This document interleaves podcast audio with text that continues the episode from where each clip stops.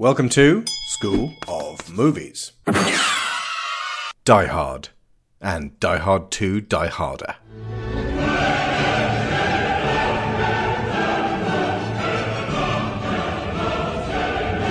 This is Die Hard.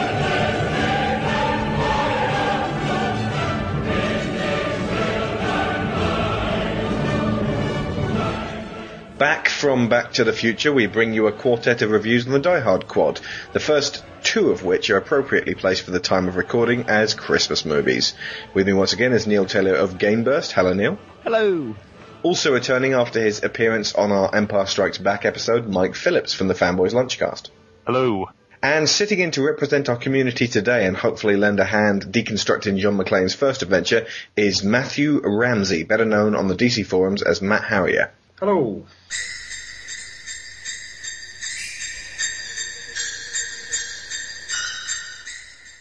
Die Hard was made in 1988, directed by John McTiernan, whose previous work included Predator and Nomads. It was written by Stephen E. D'Souza, uh, whose credits also included 48 Hours, Commando, and The Running Man, but later went on to make anybody Something embarrassing, I guess. Several embarrassing things. Hudson Hawk. Whoa, whoa, whoa! I like Hudson Hawk. Okay, like- but The Flintstones, no excuse for that. the second Tomb Raider movie, and the original Van Damme Street Fighter. Okay, the worst one is a crime against humanity. However, de Souza did not come up with the idea on his own, as I found out today. Even though apparently it said it in the uh, beginning. Is it the beginning credits or the end credits? It's at the start of the credits. Every time I watch this film, I seem to have missed this point. Nothing Lasts Forever was a 1979 crime novel written by Roderick Thorp. It follows Detective Joe Leland, who is visiting the Klaxon Oil Corporation's headquarters in Los Angeles, where his daughter, Steffi Leland Gennaro, works. While he's visiting, a German terrorist team led by Anton Tony Gruber takes over the building. Leland remains undetected and fights off the terrorists one by one, aided outside the building by LAPD Sergeant Al Powell. The structure and events in the novel are mostly the same as what happened in Die Hard. Most of the characters get renamed, and Gruber's men really are terrorists in the book, not thieves. In fact, technically, Die Hard does have a prequel of sorts, because Nothing Lasts Forever was a sequel to Thorp's 1966 novel, The Detective, made into a 1968 film starring Frank Sinatra as Leland. Mike, you said you'd read half this book. And you said half, Yeah. so that doesn't speak very highly of it. Exactly. Well, you know, the problem is anytime you either read a book first or see the movie first, Hmm. that becomes your instant, you know, interpretation of what the, the material should be. So, I wonder how many people had started off reading the book and then sort of film was like, oh, it's nothing like the original. Ah, it's rubbish. yeah, that would be interesting. I, you know, I was 18 when Die Hard came out and I got pretty obsessed with it and then I tracked down the novel and it just, it was not nearly as fun. It seemed like it was kind of darker and, and a lot more serious than Die Hard was. And half the fun of Die Hard is that it's peppered with all of these great comedic moments. So Yeah. I didn't stick with the book. Does anything drastically different happen? Does anyone important die? Not that I recall in the first half. I don't know. It's been a Oh, long of course, time. yeah. Uh, not most notable of the name changes was uh, that Hans was called Tony by his men, and the guy who McClane kills first, uh, Carl's brother, was called Hans, and they switched those guys around. Yep. Okay, Bruce Willis had become famous two years previously on the show called Moonlighting. Moonlighting. he, which I never saw when I was a kid. He shot Die Hard during its fourth season and then went off to do other movies, which left the show cancelled. Any idea what the first films he went on to do were? Quality work here. Look Who's Talking, he starred in as the voice of Mikey the Baby, The Bonfire of the Vanities, Hudson Hawk, and after a string of not especially good films, he ended up in Pulp Fiction because that's how Tarantino gets you. Which reignited interest in him, leading to Die Hard 3, and Willis being propelled permanently from then on to the A-list. I was actually trying to think where the Last Boy Scout works into that bit Um, it was just before Pulp Fiction. because I thought that was a hit. That was pretty big. If he was sailing high and not doing films like Striking Distance and Color of Night, he wouldn't have been in Okay, Tarantino. Striking Distance, I actually like. Oh, Color yeah? Hmm. of Night, no, no.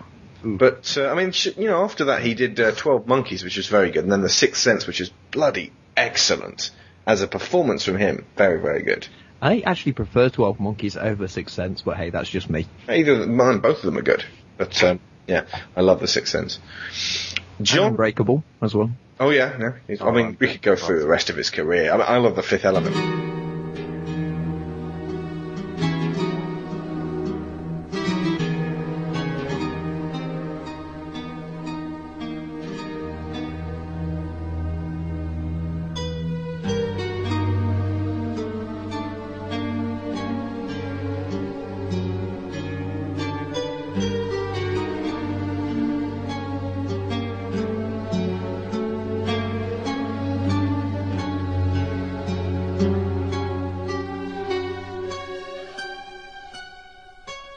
John has some pretty major issues with intimacy, shaking his head in disbelief at the canoodling couple at the airport, remaining tight-lipped during Argyle's friendly taxicab banter during the limo ride, and being positively disgusted when an overly merry male partygoer kisses him.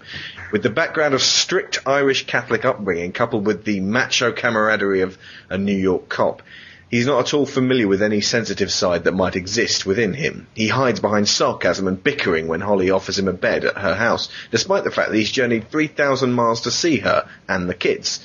He's hurt by her altering her working name back to Gennaro and deals with it in the manner of a 12-year-old. It's clear, though, beforehand that he and Holly were once very good friends. It was only when the responsibilities and self-sacrifice of a long-term relationship reared their ugly heads that things fell apart.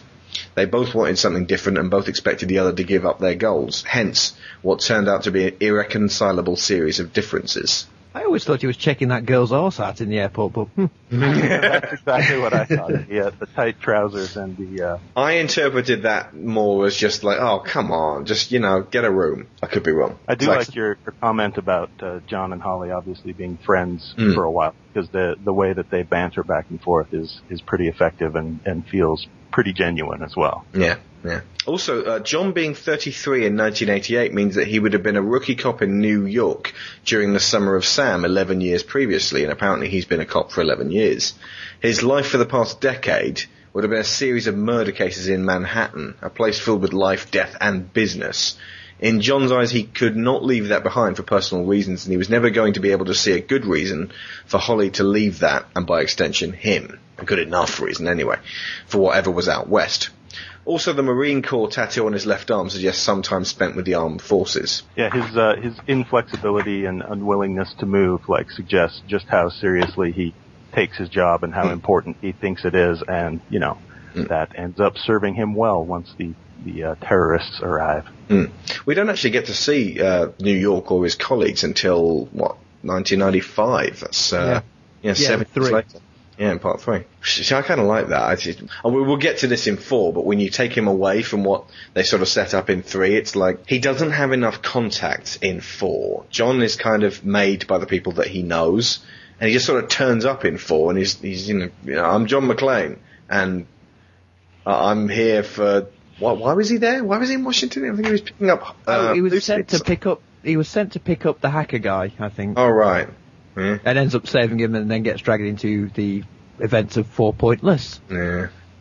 I mean, it would have been so easy to get some of the other tertiary characters in, even just on the phone. This is an extremely typical late 80s movie. The hallmarks of big business, power suits, skyscrapers, Japanese interests, women working for themselves, European antagonists, divorce, separation, and cocaine-addled executives who believe they won the world is as present here as it is in Wall Street or Bonfire of the Vanities, which also starred Willis.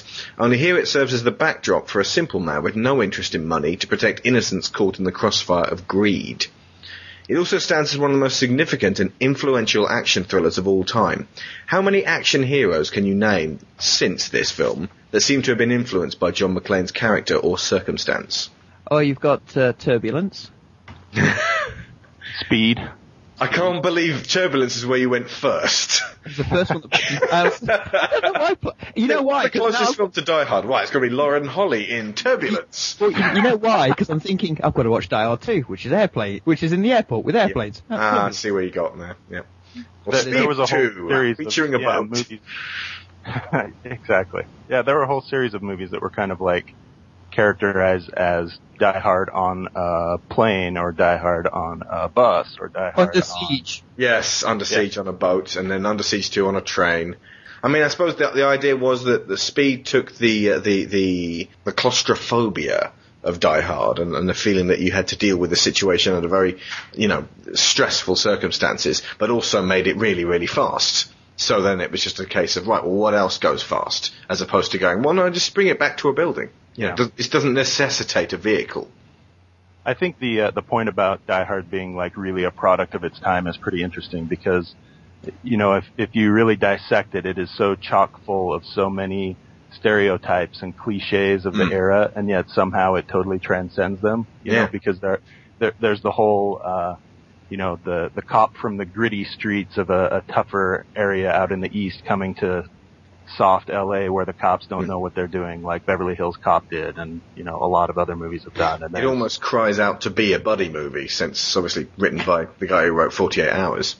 Yeah, and then you also have kind of the stereotype of uh, the higher ups, the execs, the leaders, the, the sergeants, and the captains. They don't know what they're hmm. doing. It takes the beat cop to really Yeah, solve the crime. That, Yeah. that whole kind of thing that resonates really with you know. In fact, the uh, the guys at the top seem dangerously underprofessional. Yeah, You need the FBI guys? Yeah. Cut the power, then we let them sweat, then we bring in helicopters right up their ass. uh, other ones that I thought of, Stan Goodspeed in The Rock. Yes. Yeah. Definitely. Yeah. And speaking of Nick Cage, Cameron Poe in Con Air. Dominic Con Air, yeah, you have to mention those two. Definitely. Jack Traven in Speed, as I mentioned earlier. And uh, how about, I've, it's been a little while since I saw it, but um, Kurt Russell in Executive Decision.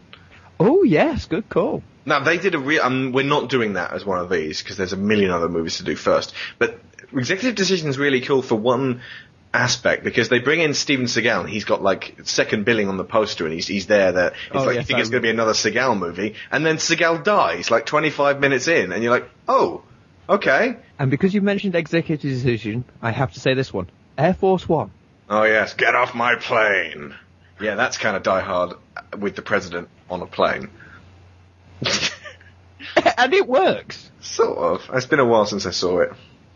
It's got Gary Oldman in. I just, Yeah. I will literally watch anything with Gary Oldman in. Yeah, I mean, people liked seeing the idea of this sort of president who could kick ass. So say it's a fair few then. Yeah, I mean, he's been pretty influential. He's also been fairly influential on video games. Any particular characters spring to mind? Snake. Snake, yes, I noticed that while watching this. He's crawling around the vents all the time, smoking uncontrollably, thorn in the side of these terrorist types. Yeah, but Snake doesn't have a catchy as catchy a catchphrase. No, I mean, his catchphrase, if anything, is Metal Gear. Uh, I'm t- also going to say Nathan Drake. yeah. No, It's almost like Nathan Drake owes more to McClane than he does to Indiana Jones. I would say so, yeah. Almost all of the above are painted as men who are simply trying to do their job or make the best of an increasingly dramatic situation. Arnold Schwarzenegger, who defined the 80s muscle man action hero with a limitless supply of bullets and incompetent, easily dispatched hordes of henchmen, was already starting to seem dated at this point. McClane has so few bullets you can count them. He's unprepared and ill-equipped, relying on his training and improvisation rather than feats of physical prowess or firepower. We're never allowed to forget that he's a detective first and foremost, as he's always scrabbling for a way out of or around every situation. We feel for McClane, and when he gets really hurt, so do we. If you can watch the scene where he pulls shards of glass from his ruined, bloody feet without flinching, then you're stronger than most with a heart of granite. I just flinched with you talking about it. Yeah. Today I was, I was, I was like, ah, I can't even look at this point. He does flinch. He's clearly in lots of pain. He's not a he's not a, a Terminator style hard guy. Yeah, no, he's yeah. very very human. Yeah, and one of the ways he's influenced other movies as well, because it, it comes down to, you know, if you want us to care and relate to your, your hero, you have to make him human. You have to be mm-hmm. willing to kind of beat the shit out of him a little bit. Yeah. By the end of the movie, you know, when he finally confronts Hans, he looks like goddamn Frankenstein's monster. Yeah, even there. Holly says, "Oh my god!" when she sees him, he is just literally just his pants, his sorry, his pants, his trousers, and and that's it, and his watch, and unbeknownst to them, a gun behind his back. Wolverine, the most popular comic book character of the 90s, became a man who was continuously hurt and having to heal, battered down and broken by superior enemies. Yet, like McClane, he was a stubborn, hairy little bastard who continuously clawed his way back. It took Jason Bourne to change the trend towards a more instinctual martial artist hero, and Neo paved the way for the past decade of superheroes. Yet what makes Peter Parker more interesting are his flaws and weaknesses. It's this notion of a hero who could just be an everyday guy you'd pass on the street that makes Die Hard so compelling. You're left wondering what you'd do in every situation John finds himself in, and invariably the answers you keep coming back to are surrender or die. He's not a superhero, but he is a trained professional, and as we are reminded time and again, he's very human. I'd also posit that the term action movie falls somewhat short of the mark when used to describe this film. It was and remains at the pinnacle of a new breed of action thrillers, which balanced the moments of long build-up, characterization and tension with explosive action sequences. The thinking being that if we're more invested in the characters, then we care a lot more about what's going to happen to them.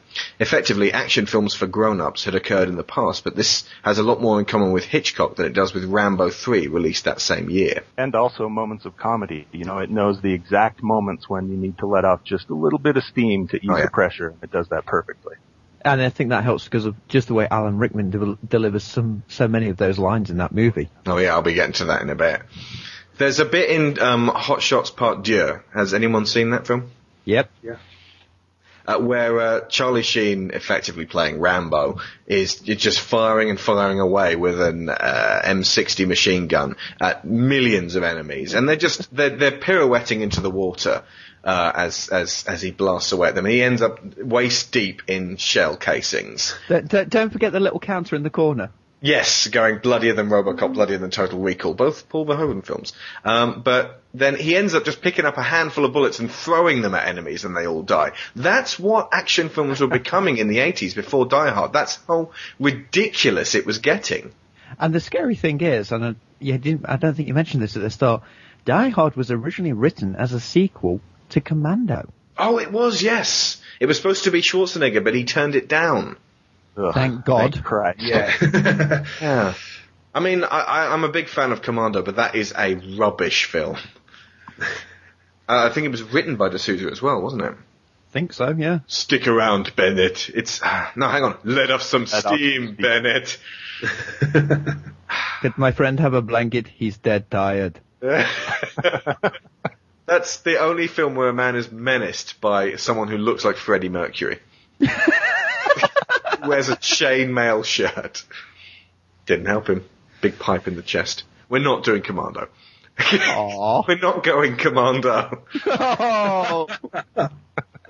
Speaking of fighting, the fighting in this is always portrayed as a vicious struggle between two men desperate to live. McClane is not a martial artist and uses the environment around him to injure the men he attacks, mostly relying on grappling and close quarters moves to subdue them. It's very similar to the train fight between Sean Connery and Robert Shaw, whom, by the way, I was very nearly named after.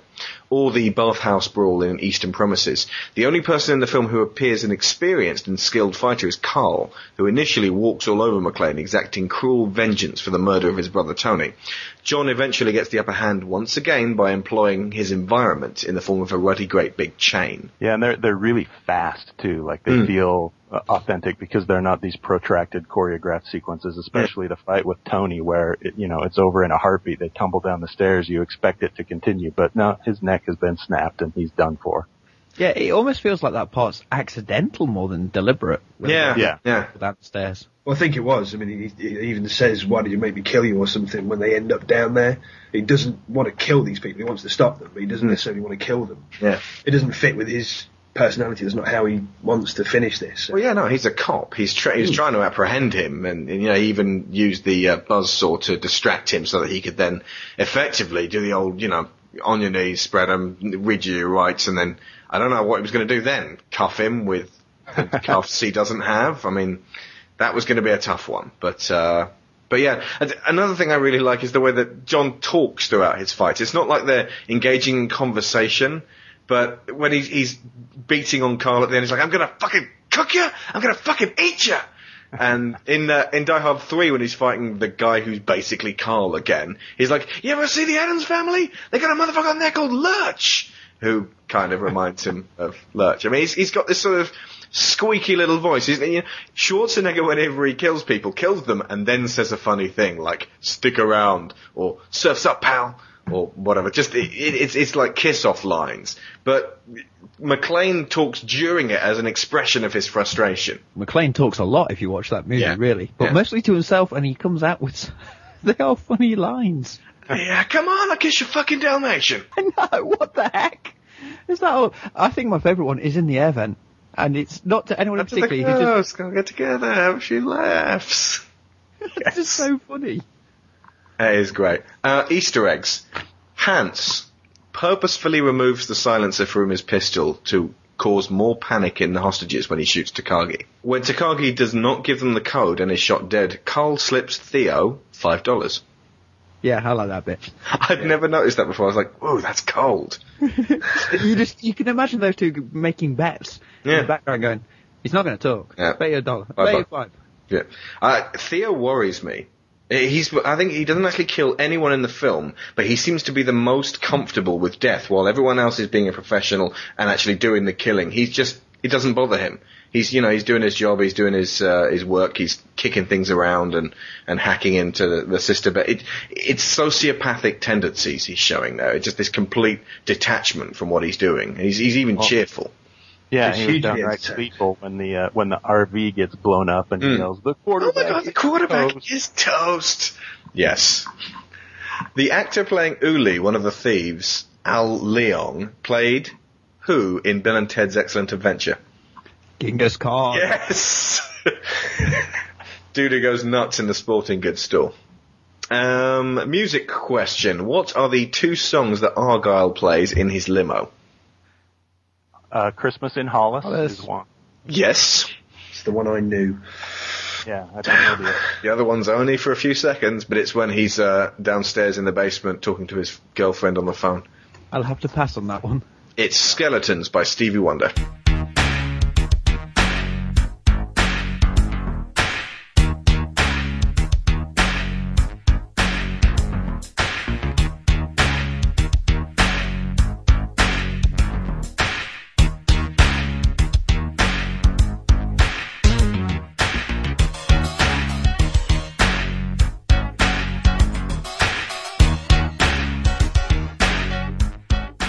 First things that happens in this film is that John's co-passenger instructs him to walk around on the rug barefoot and make.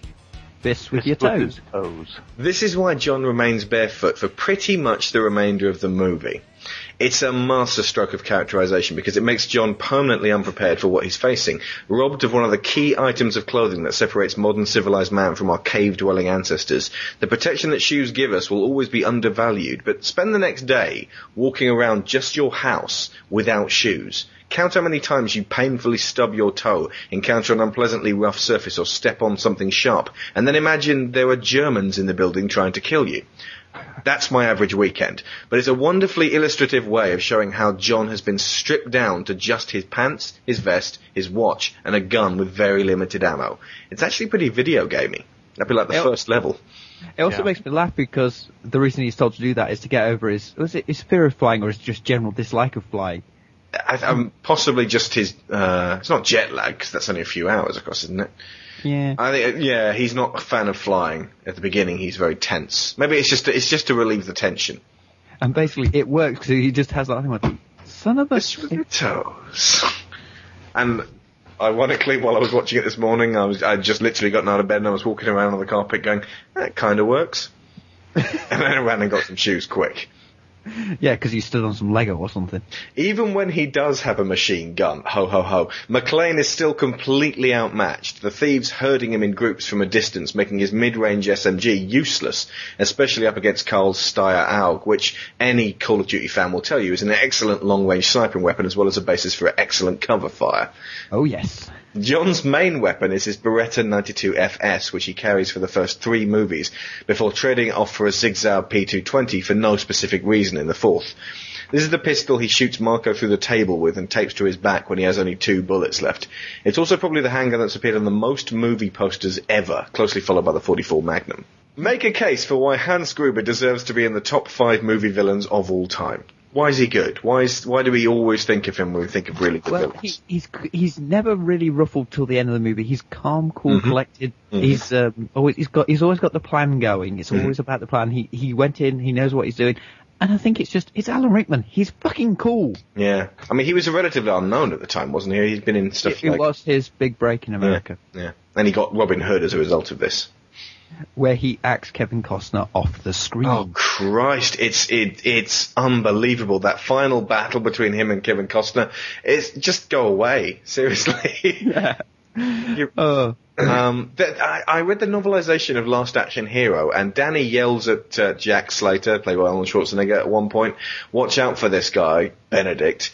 Uh, he almost killed uh, Bruce Willis and Kevin Costner." I think the original casting for uh, Benedict in Last Action Hero was going to be Alan Rickman, but he probably said no, and they got Charles Dance instead. which I'm not complaining at. I like Charles Dance in that movie. He was alright. There's a great line in that film where he goes, If God was a villain, it'd be You'd me. be me. We're not doing Last Action Hero. Oh, I think um, another reason Hans is such a good villain. He's he's got a split personality to all intents and purposes. He goes. Yeah. from smiling charm and approving of the suit. You know, he sees the suit and he's talking about Hmm. fashion, and then just without pausing, shoots the man in the head.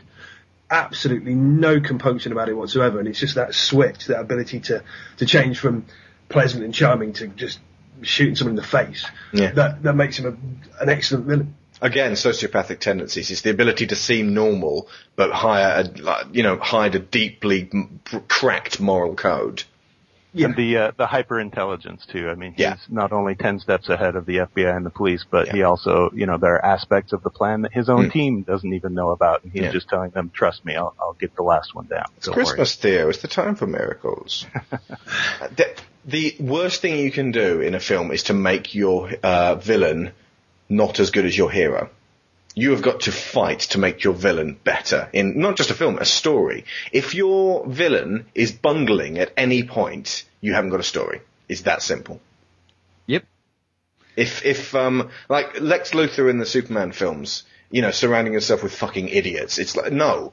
Lex Luthor, if he was a decent villain, would surround himself by, you know, efficient people. They don't necessarily have to be particularly intelligent, but he wouldn't waste his time messing around with uh, uh, Ned Beatty and Miss Tessmacher. More on that when we do Superman. Absolutely. Clever, distinguished, polite, and professional. Gruber never seems to take anything in this scenario personally. They are just obstacles to be dealt with and thought round. It isn't until the end when the police are closing in, the money is in his grasp, John has done his level best to screw up his plans, and he's stuck with an overly critical Holly that he snaps and lets his anger show. Although he also comes close after he shoots Ellis. He pulls the uh, walkie-talkie out and just plays it, screaming crowds for John and says, Where are my detonators? Tell me or I will find someone you do care about. It's like he's, he's showing his hand at that point. He would almost be too aloof as a villain, too detached to take seriously, but he remains a constant figurehead of menace by ruthlessly and calculatingly murdering Takagi and Ellis. Somewhere in the back of your mind you can feel the chain that ends in Holly as he reels in this mysterious partygoer connected with John. You have no doubt he would kill her and try not to get any blood on his John Phillips of London suit. But he'd only do it as a way of getting to John. Everything has a use to him, and he's just as creative as McClane. But ultimately, Colonel Stuart in the sequel is equally ruthless and calculating. That alone does not make for a great villain.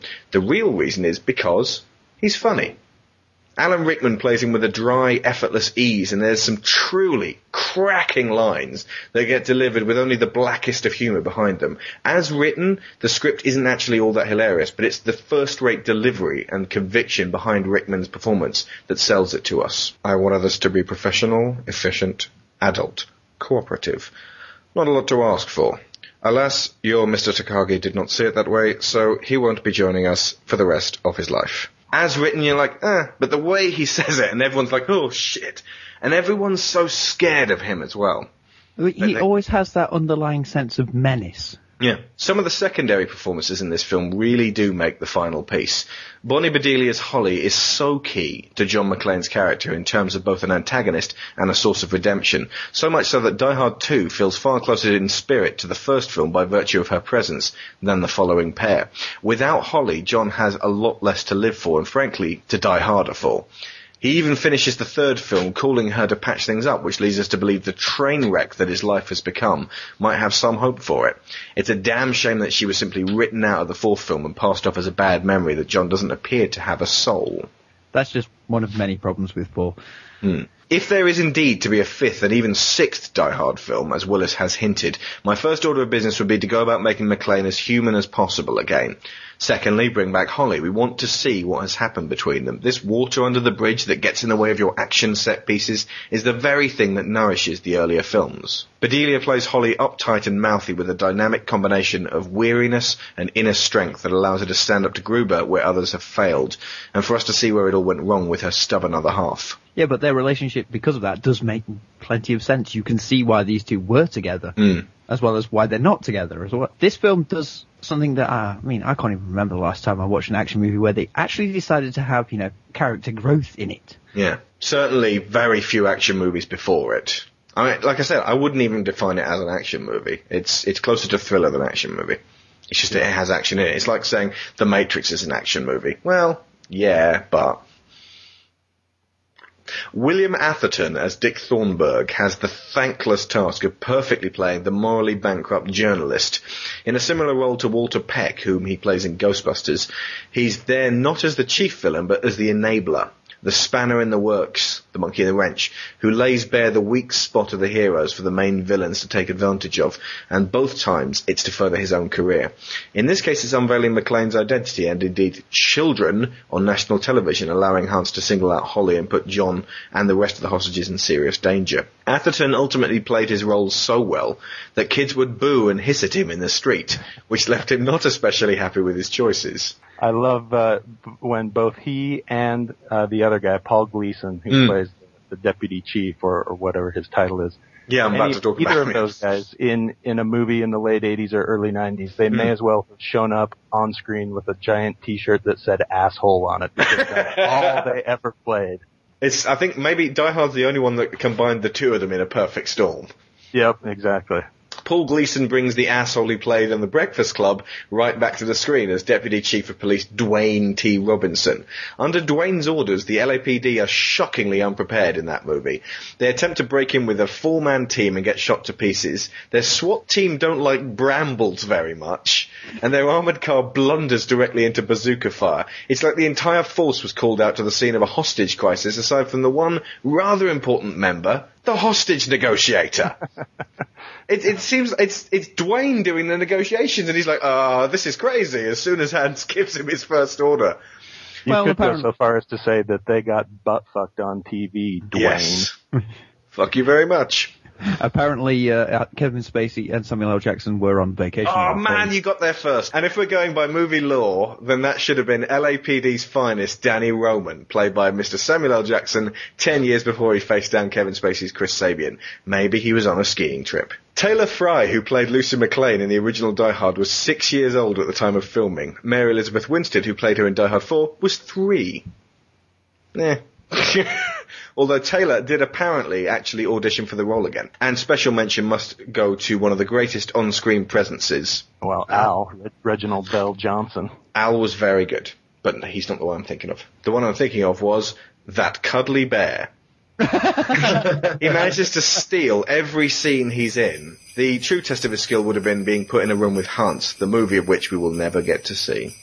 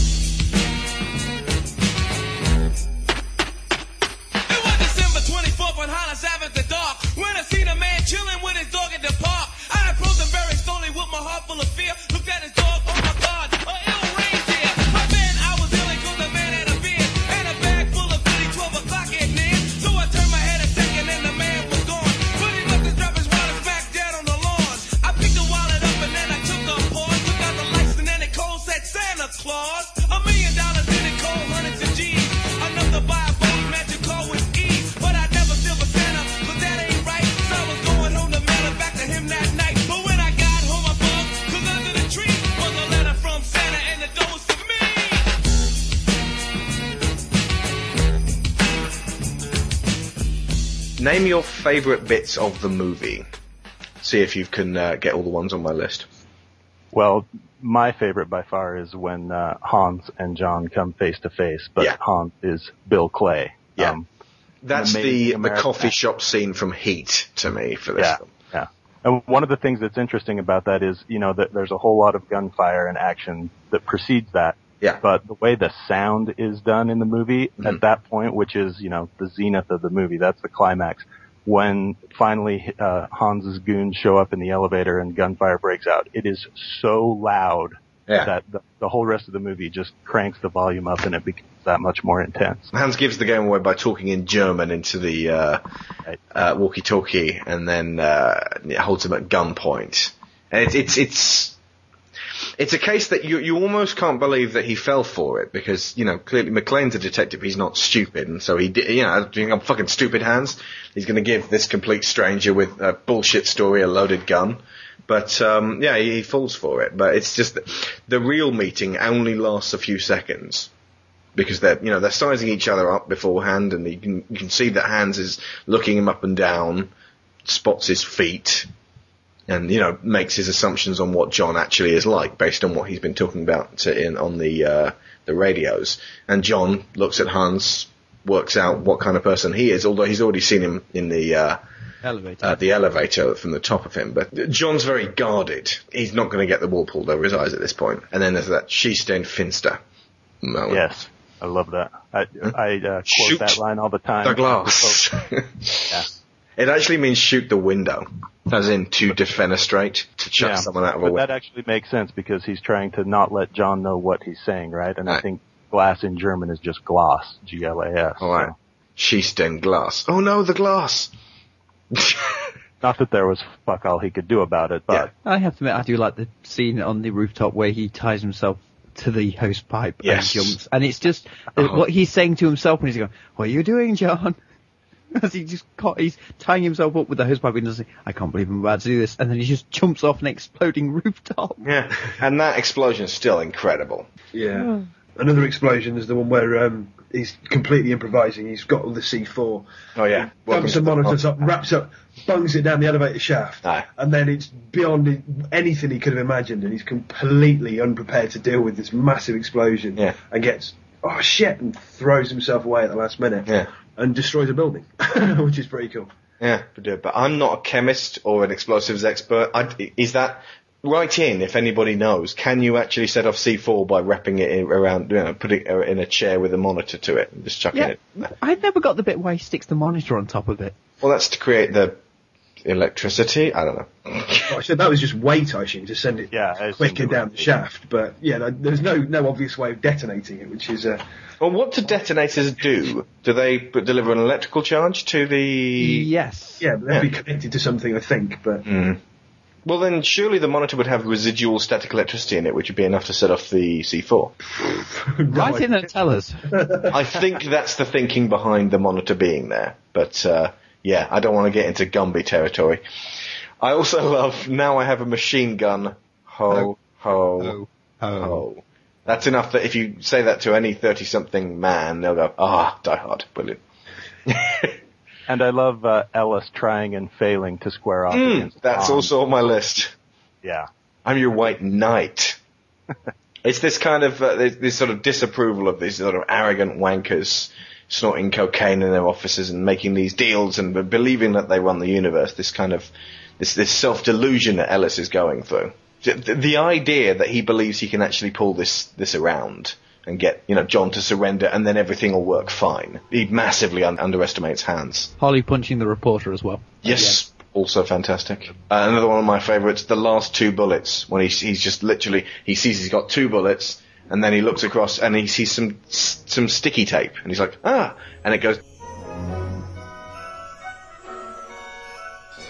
and it's just this, this wonderful kind of, you, you've got fuck all, but you know what you can make with this? It's kind of like MacGyver. And that's sort of repeated in uh, Die Hard 3 when he ends up with this crappy old um, service revolver with two bullets in it. And uh, it's the, the the magic of McClane is not that he's you know comes out all guns blazing. It's that he has two bullets and he knows exactly which two bits to shoot. How I about also love that, uh, much like, this is not a specific scene, but much like the Imperial March, the terrorists have their own little musical refrain. Yes. I think it's Beethoven's Ninth Symphony or something like that. Yeah, um, Michael Kamen was riffing on Beethoven the whole way through, which gives it much more of a classic feel. If he'd uh, if he'd just gone for um, uh, also it's it's it kind of reminds me of Clockwork Orange because a lot of the uh, um, re- refrains he uses from it are actually in the Clockwork Orange. I'm going to guess you like the to Joy scene as well. Love it. The safe opens. Yes. Every time. I actually got a little bit kind of uh, misty today. I'm not sure why. I was like, what? Some some thieves get in and see. I think it's possibly that I just appreciated that piece of music now. You know, that as as I as I enter a slightly more mature point in my life, and I'm like, wow, that is a really fantastic piece of music, and it works perfectly at this moment. Really? It made me want to play Peggle. Yeah. you got the fever. Uh, and there's of course some just some cowboy wants to be John Wayne. I always thought of myself as Roy Rogers. You really think you can beat us? Yippee Yippee motherfucker! Now, Now, you you guys were talking before we started recording about the way that appears on TV in the Hmm. UK. I, I was under the impression you could say pretty much anything you want on television in the UK. Oh, that- maybe now, but back in the day, you have no idea how terrible the dubbing was in the early Oh, 90s. I, I have a very good idea how terrible. I, I've endured Yippee Ki Mr. Falcon. Uh, Oh my God. We got we got a version of RoboCop, which, by the way, is one of the most grotesque and and explosively bloody and foul-mouthed movies, and it's also awesome of all time. Why bother making a TV cut of that? But anyway, they made a TV cut, and it is it's infamous for how much they butchered it. Like the bit where he uh, he goes to uh, the and also it's the, the choices of language they use as replacement is ridiculous. When he uh, the, when he corners the guy in the gas station and he's going fuck me, fuck me, it changes to why me, why me over and over again. when Samuel L. Jackson in uh, Coming to America. Uh, is holding Eddie Murphy at uh, shotgun point. He goes, "Forget you," which you know I think "forget you" became kind of like a, a thing that people said in the 90s because of this terrible, terrible dubbing of of, uh, of real words on TV. I think it's really harmful to movies because it, It you, is. you get stuck with that stupid fucking word in your head and the way Well- it's said. I think uh, the in the origins, because the one I pointed out was Melon Farmer. I Mm. think that comes from the TV dub of Goodfellas. Why put Goodfellas on TV if you also include the word melon farmer? Apparently, Out of Sight had monkey feather. what is the thinking behind it? Oh, we must protect the children. So- Like I said, all you're doing is actually ruining a great script in the minds of these kids who are basically watching this terrible version of the movie, cut down with all the violence removed. I'm I'm all for. I mean, I'm not for showing kids violence, but some of my best memories of films that I really shouldn't have been seeing when I was a kid. Like I saw Predator in black and white on my telly at night, and I was about ten, and I was like, "This is the most awesome film I've ever seen." And I, I couldn't see what was happening because it was black and white. I And was about s- camouflagey type movie as it is. I was about seven and watched Nightmare on Elm Street. Oh God. But yeah, I mean, it's obviously yeah. Don't don't corrupt children, but this constant. Tr- uh, this is probably a, a talk for another time, but it's it's it has been responsible for some terrible moments in uh, uh, some terribly funny moments as well in movie dubbing history. What about the uh, the only scene in the movie that I actually hate?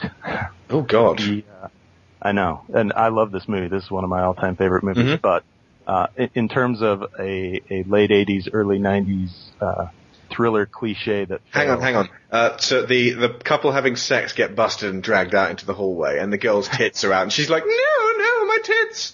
Well, there's that, but this is, this is No, that wasn't enough. when uh, when Carl is coming out on the stretcher at the end. And, but yeah. he's not and he dead. wasn't quite dead. I really like that.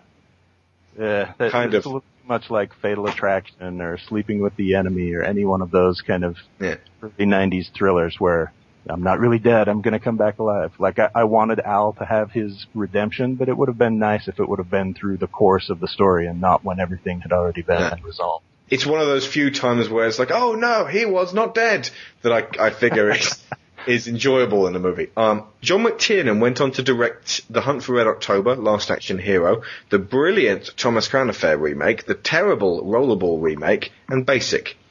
Most pertinently, he also directed the third Die Hard movie, which we will be covering in two weeks' time. He hasn't worked much in recent years due to an unfortunate wiretapping scandal involving an overly zealous private investigator and his ex-wife. Had that not happened, he may have directed Die Hard 4 and it might have been great. Instead, we got Len Wiseman and it was rubbish. More on that in three weeks. When you did the Empire Strikes Back episode, you noted that the movie was timeless enough that if it were released in theaters tomorrow, it would not feel in any way dated. And I think that this is one of the few movies that I actually feel that way about. Um, it- I watch it pretty much every year at Christmas time, and even though you know it's like twenty something years old, um, 22. 22. the uh, nothing really stands out. Like the computers are, are kind of obviously dated, and the squad cars, and maybe the weaponry, but The fact that John doesn't that- have a mobile. yeah, none of that really sticks out as being, you know, horribly outdated or anything. In fact, the uh, Twinkie packaging has not changed in 22 years. The the only thing that could possibly stick out as an anachronism if it were released in theaters tomorrow is Bonnie Bedelia's hair. I think if it was released in theatres tomorrow, then the best thing would be that it just plays exactly as it normally would, but at the very beginning it goes 1988. I was trying to describe this movie to my girlfriend, and for me, Die Hard, and I know you've been calling it an action thriller, but I say it's an almost perfect action movie. Mhm. It really is almost perfect. Because the best thing about this, one of the greatest things is we spend 30 minutes of this movie being introduced to the characters, getting a feel for the characters. And like I said earlier, when was the last time you watched an action movie where they did that? But this, it goes to show that this is a really standout movie because it takes its time. And a lot of movies don't do this. They, or, or if they do take their time, they take the mick with it and go so long. It's, ooh, Yeah. bad directing, bad, and it's also a perfect length as well. You never feel, you never sat there going, I'm a bit Oh, bored. when's this going to finish? Yeah, no, it whizzes past. When Hans drops out of the window and clings onto Holly, John has to remove what to shake him off? Her Rolex watch, Which was given to her by, the corporation. yes, Nakatomi. And thus the balance is restored. It's kind of like um, it's a wedding band that her job has given her, and she effectively divorces it in favour of John.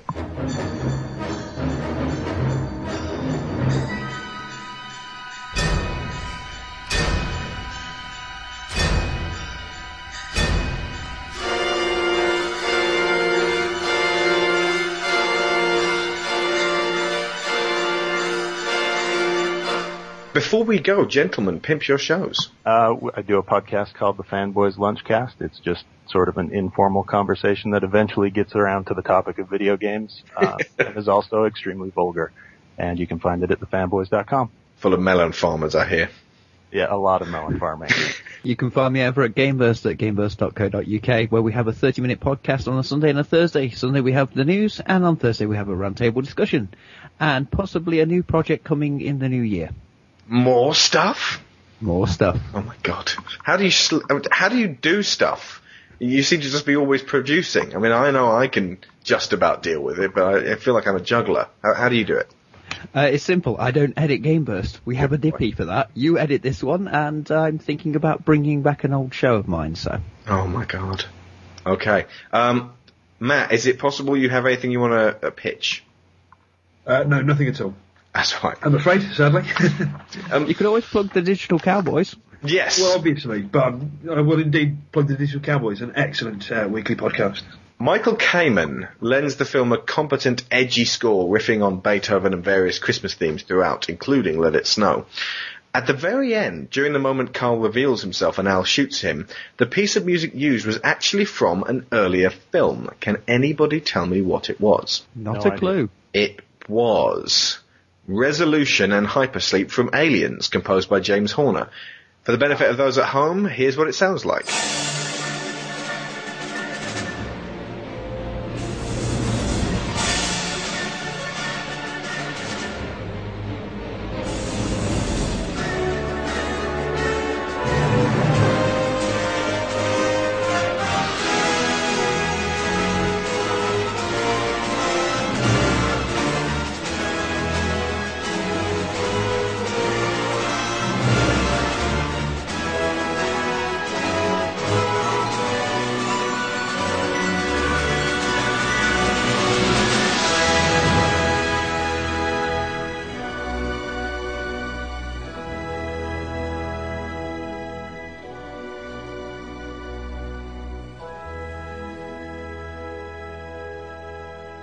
I never noticed that before. I feel kind of ashamed seeing as Aliens is one of my favourite movies. Indeed, I, I was like, "What? Uh, you're kidding!" And then I happened to have the soundtrack anyway. I was like, "That is exactly the bit of music." After that, another imported tune plays, the finale music from the 1987 original version of "Man on Fire," scored by John Scott.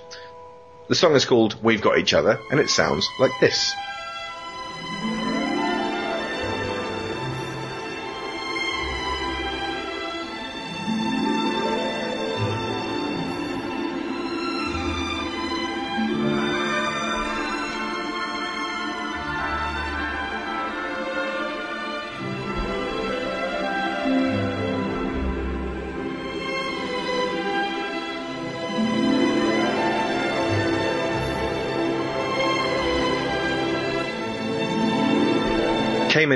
Riffs on it earlier in the film.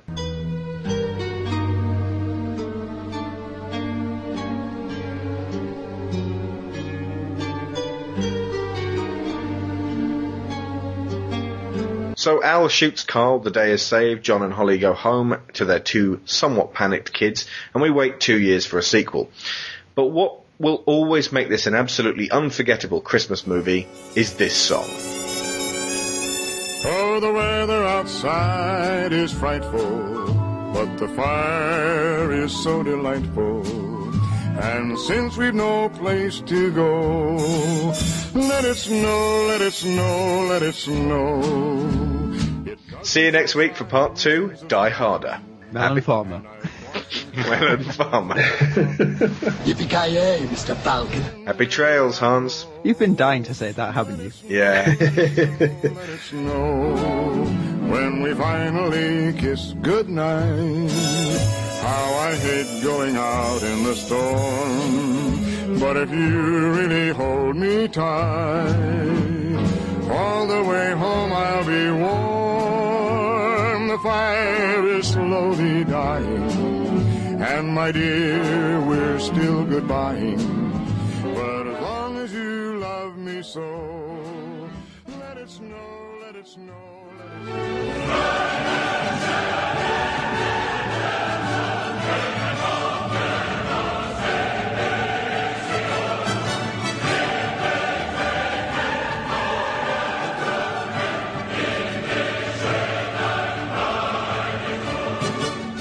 This is Die Hard 2, colon, Die Harder. We're back with the second of four Die Hard movie reviews. With me once again is Neil Taylor from Gameburst. Hello, Neil. Hello to Jason Isaacs. I've wanted to do that for ages. And Matthew, and we know you're listening, Jason. And Matthew Ramsey, better known on the DC forums as Matt Harrier, returns once more. Hello again, Matt. Hello again. Now, Die Hard 2 is a first for Gonzo Gaming because up till now we've covered movies that we either love, like the original Star Wars trilogy, or hate, like the prequel Star Wars trilogy. Die Hard 2, for me, is a pretty standard action film with little to really speak about other than the continuing story of the characters. Director John McTiernan was gone, replaced by Renny Harlin, a Finnish man who up to that point had most famously directed. Anyone know this one? No. It was A Nightmare on Elm Street 4, colon, The Dream Master. Searching my horror. Harlin later went on to direct Cliffhanger, The Long Kiss Goodnight, and Deep Blue Sea, all of which range from okay to alright, and the studio killing bomb that was Cutthroat Island. Has anyone actually seen that? I have, it's rubbish. I know. Watched some of it and switched it off. It's- it's- it's appallingly bad. It made me uh, feel like um, when they were releasing Pirates of the Caribbean, they were like, this is what might happen, this is what might happen. No, Fortunately, I think they were safe there was no Geena Davis in it. Yeah. See, Geena Davis wasn't all that terrible. It's just that everything in that film was just kind of. Uh, it, it, Yeah. Yeah. I mean, again, when you watch it, it's not absolute. It's not. I mean, I've seen worse movies, but it's very expensive, and you can see where all the money went. And Although The Long Kiss Goodnight is a good movie. yeah, it's actually quite good. That's all right. I, I remember Tony quite liked that one. Die Hard 2 was written again by Die Hard writer Stephen E. D'Souza, who lost Jeb Stuart and was joined instead by Doug Richardson, who went on to write Bad Boys, Hostage, and the rewrite of Die Hard 4. Just like Die Hard, this was based on an original novel named 58 minutes. 58 minutes. yeah. Uh, written by Walter Wager. Uh, they don't really give a description to what happens in 58 minutes, but from the sounds of it, a cop has to prevent aircraft crashing uh, and does pretty much the same thing as, as McClane does. I think his wife's up in the air as well. So pretty much they just same, same as a Die Hard One. They took the the bones of the story and then built McClane around it. Only this time they had a fully formed character to work with. That's what kind of bothers me about Die Hard 2. Everything good about it is something that's carried over from the first one. Really, I mean, it doesn't really do anything new. No, it really is, like you said. It's a, but it's an early 90s action movie. Hmm. It's I mean- okay. It's not too bad. It's, it's like Cliffhanger. Again, it's, Cliffhanger was alright. There's that bit where that woman falls at the beginning and you're like, oh no. I've, But- I've seen Cliffhanger twice and I still can't remember it. I know it's got Sylvester Stallone in it. That's about it. I, I actually did once write Renny Harlin a uh, email back in the day when I think uh, directors didn't get emails all that often. Um, I, I sent him one after watching Deep Blue Sea and said I enjoyed that just as much as Jaws, uh, which at the time was true. I don't these days, uh, and, and I was slightly cocky in my uh, response. And I, I, I said, uh, Mr. Harlin, you really should do a film where squirrels and pigeons get crossbred on an island by uh, people doing scientific experiments. You could call it Squidgins. And he replied, "Thank you." At least it was thank you. It could have been something else. Yeah. It's polite, you know. I know. Um, I, I was just, you know, pl- I was 19 at the time, very silly, and just playing with email. That explains the liking of Deep Blue Sea. Deep Blue Sea is all right. Yeah, exactly. Same It's as most of his output. There's a theme developing here, isn't there? Really.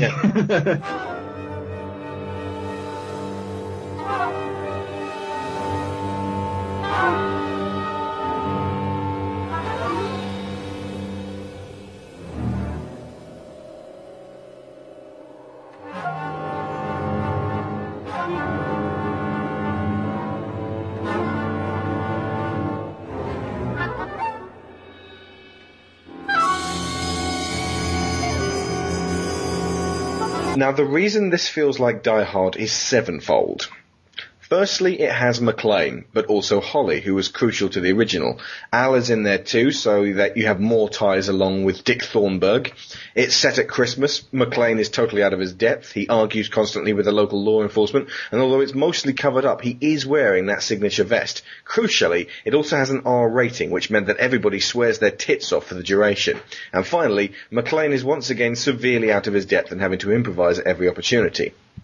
Now the follow-up, Die Hard with a Vengeance, removed Al, Dick, the physical embodiment but not the influence of Holly, and Christmas. However, the vest is still there, the R rating is still definitely there, and the sense of McClane being out of his depth is also there. It also reinstated John McTiernan, a crippling physical state akin to being shoeless in the shape of a horrendous hangover, and a Gruber brother thrown in for good measure, and to make it personal. Michael Kamen also composed the score for all three of them. We will go into what's wrong with Die Hard 4 in two weeks' time, but as a taster, there's no vest, no Christmas, no McTiernan, no de Souza, no Kamen, no R rating, no sense of a desperate struggle, no Al, no Holly, and most of all, no Dick. No yippee Looks like an old man, turns into Homer fucking Simpson. Wearing a singlet, no hair, no relationships of any kind. But, well, you know, we'll do that in two weeks. Sorry, we're getting He does away. look like Homer Simpson. He does look like Homer Simpson. And later on, he even does a Homer Simpson style pratfall. oh my god. Okay, right, well, yeah, we'll get to that in a bit. Wrong movie, sorry. Okay. so when you look at it like that, Die Hard 2 isn't all that bad. It's just a bit perfunctory, competent, that's about it. A bit by the numbers with a little tasty Die Hard flavour added. Like a stodgy, day-old supermarket sandwich that someone slipped a rasher of fresh grilled bacon into. So this isn't the usual Gonzo review. I have no long essay deconstructing the minutiae of a by-the-numbers action film. Instead, we can discuss it between us based on a series of relatively open-ended talking points. Actors to look out for in this film, and how many can you name? Robert Patrick, Dennis Yes. Yes. William Sadler, Yes. Let's say who they are and what they did. John Leguizamo's in it. Very yes, briefly. he is, yes. Uh, well, start with the first one. Robert Patrick. Who was he in the movie? Uh, a bad guy. His name is O'Reilly. Uh-huh. Homework.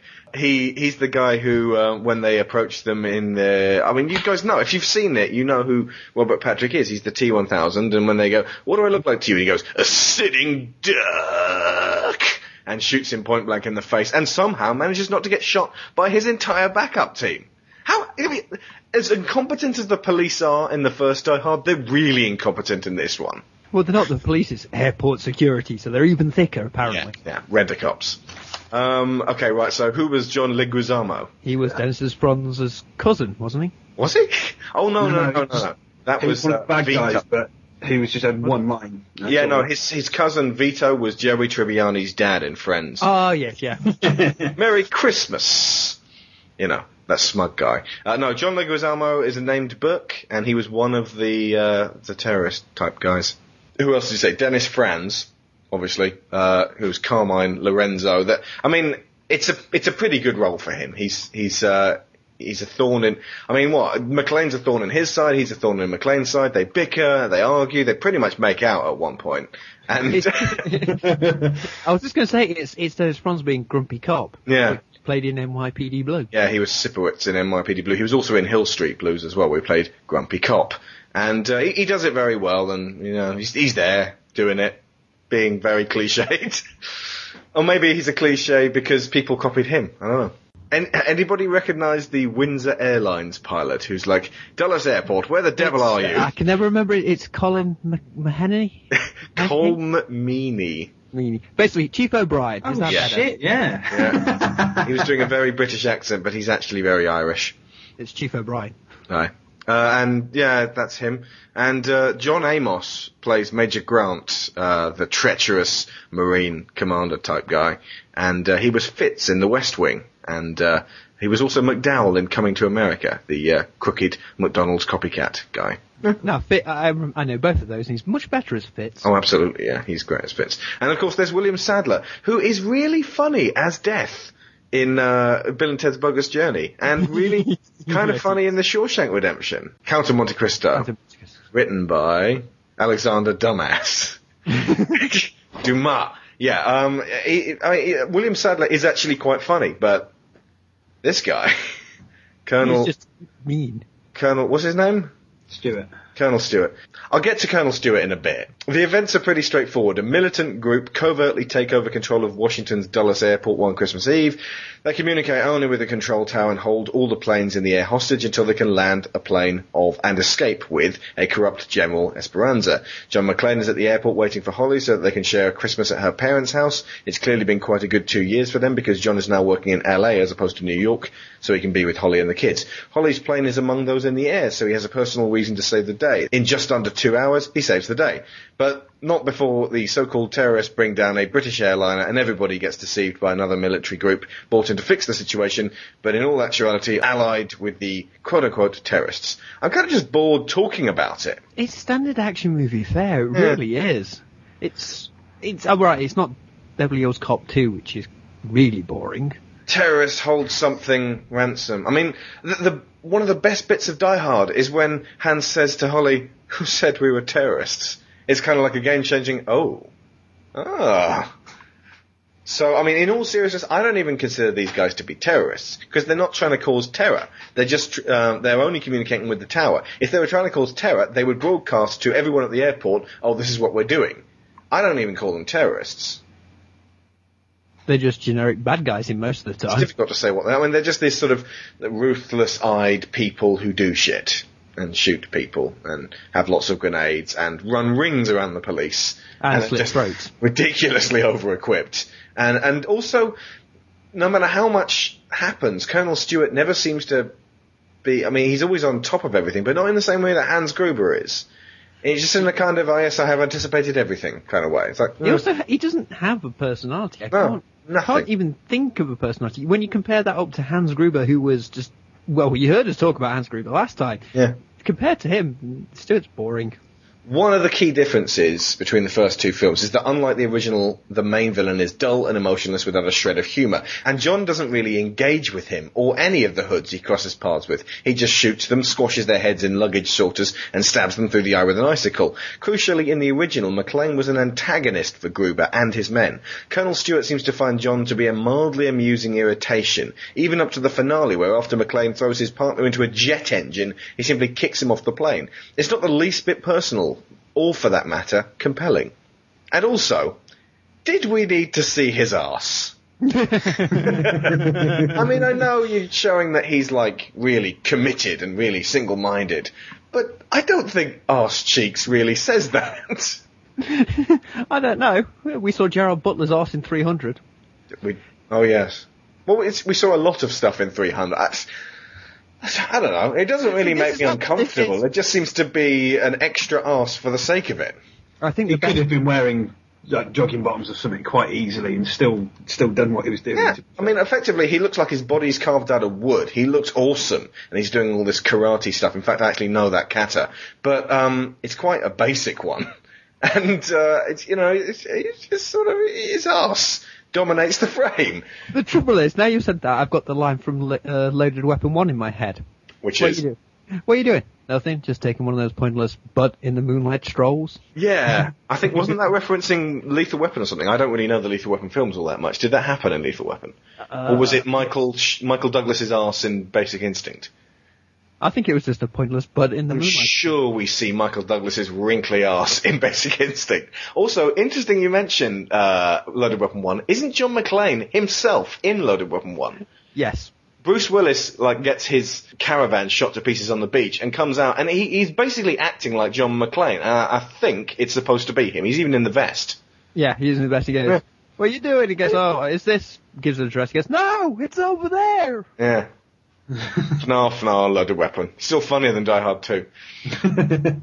but not as funny as Die Hard 1. Of all the Die Hard movies, this also has the highest body count.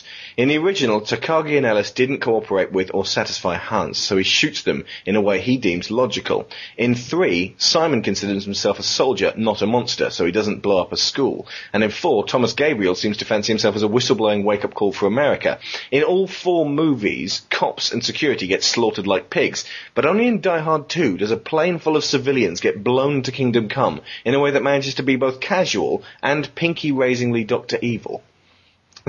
they even stoop to the lowest piece of visual storytelling, which is the best and most cliched way of a hero discovering that children died in a burnt-out wreck. The doll. Yes. left in the wreckage. That's the easiest way you say, oh, but kids died.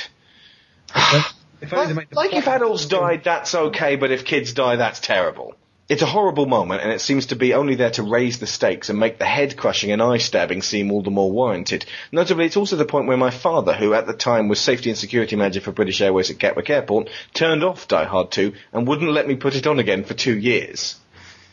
Ouch. I think he took exception to the fact that it was Windsor Airlines, a not even vaguely well-veiled British Airways. in fact, the, the funny thing is they make an English joke in that. Oh, we're just like British Rail, love. We may be late, but we're now privatised and fucking late. All the time. Forever. And you now have to pay ten times as much. I tell you what, the trouble is, this is how bland the movie is. We just, I'm starting to feel like we don't care.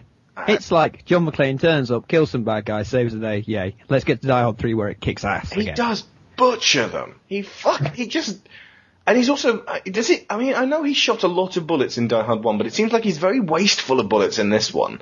Like, he's only got his Beretta 92 FS. When they get to the place where all the SWAT team are getting shot to pieces, he jumps through the air vent, and then just like fires off an entire clip at one guy, not hitting him once. Sticks another clip in, fires another clip off, doesn't hit anybody. Sticks another clip in, I think he hits one person in this. Like, he's already wasted 36 bullets. So what's clear is John McClane has been down the gun range since his move to LA. Yeah. Well, Well, also, you didn't mention the fact he got promoted as well. He did? Hang on, he was a lieutenant, now he's a. No, he is. He's, he's just a beat cop, I think, or a detective in the first one. He's a lieutenant in this now one. he's a lieutenant, right. To be honest, it is, and it is exactly what you you expect at that time period. A, an easy sequel. That's Mm. it. By the number sequel, that's what we got. You didn't get the likes of The Dark Knight. Yeah, no. Mind you, to be fair, you don't, still don't get the likes of The Dark Knight as Nope. sequels, really. If you like the taste of a lobster stew, served by a window with an ocean view, you're sure, you're sure to fall in love with old Cape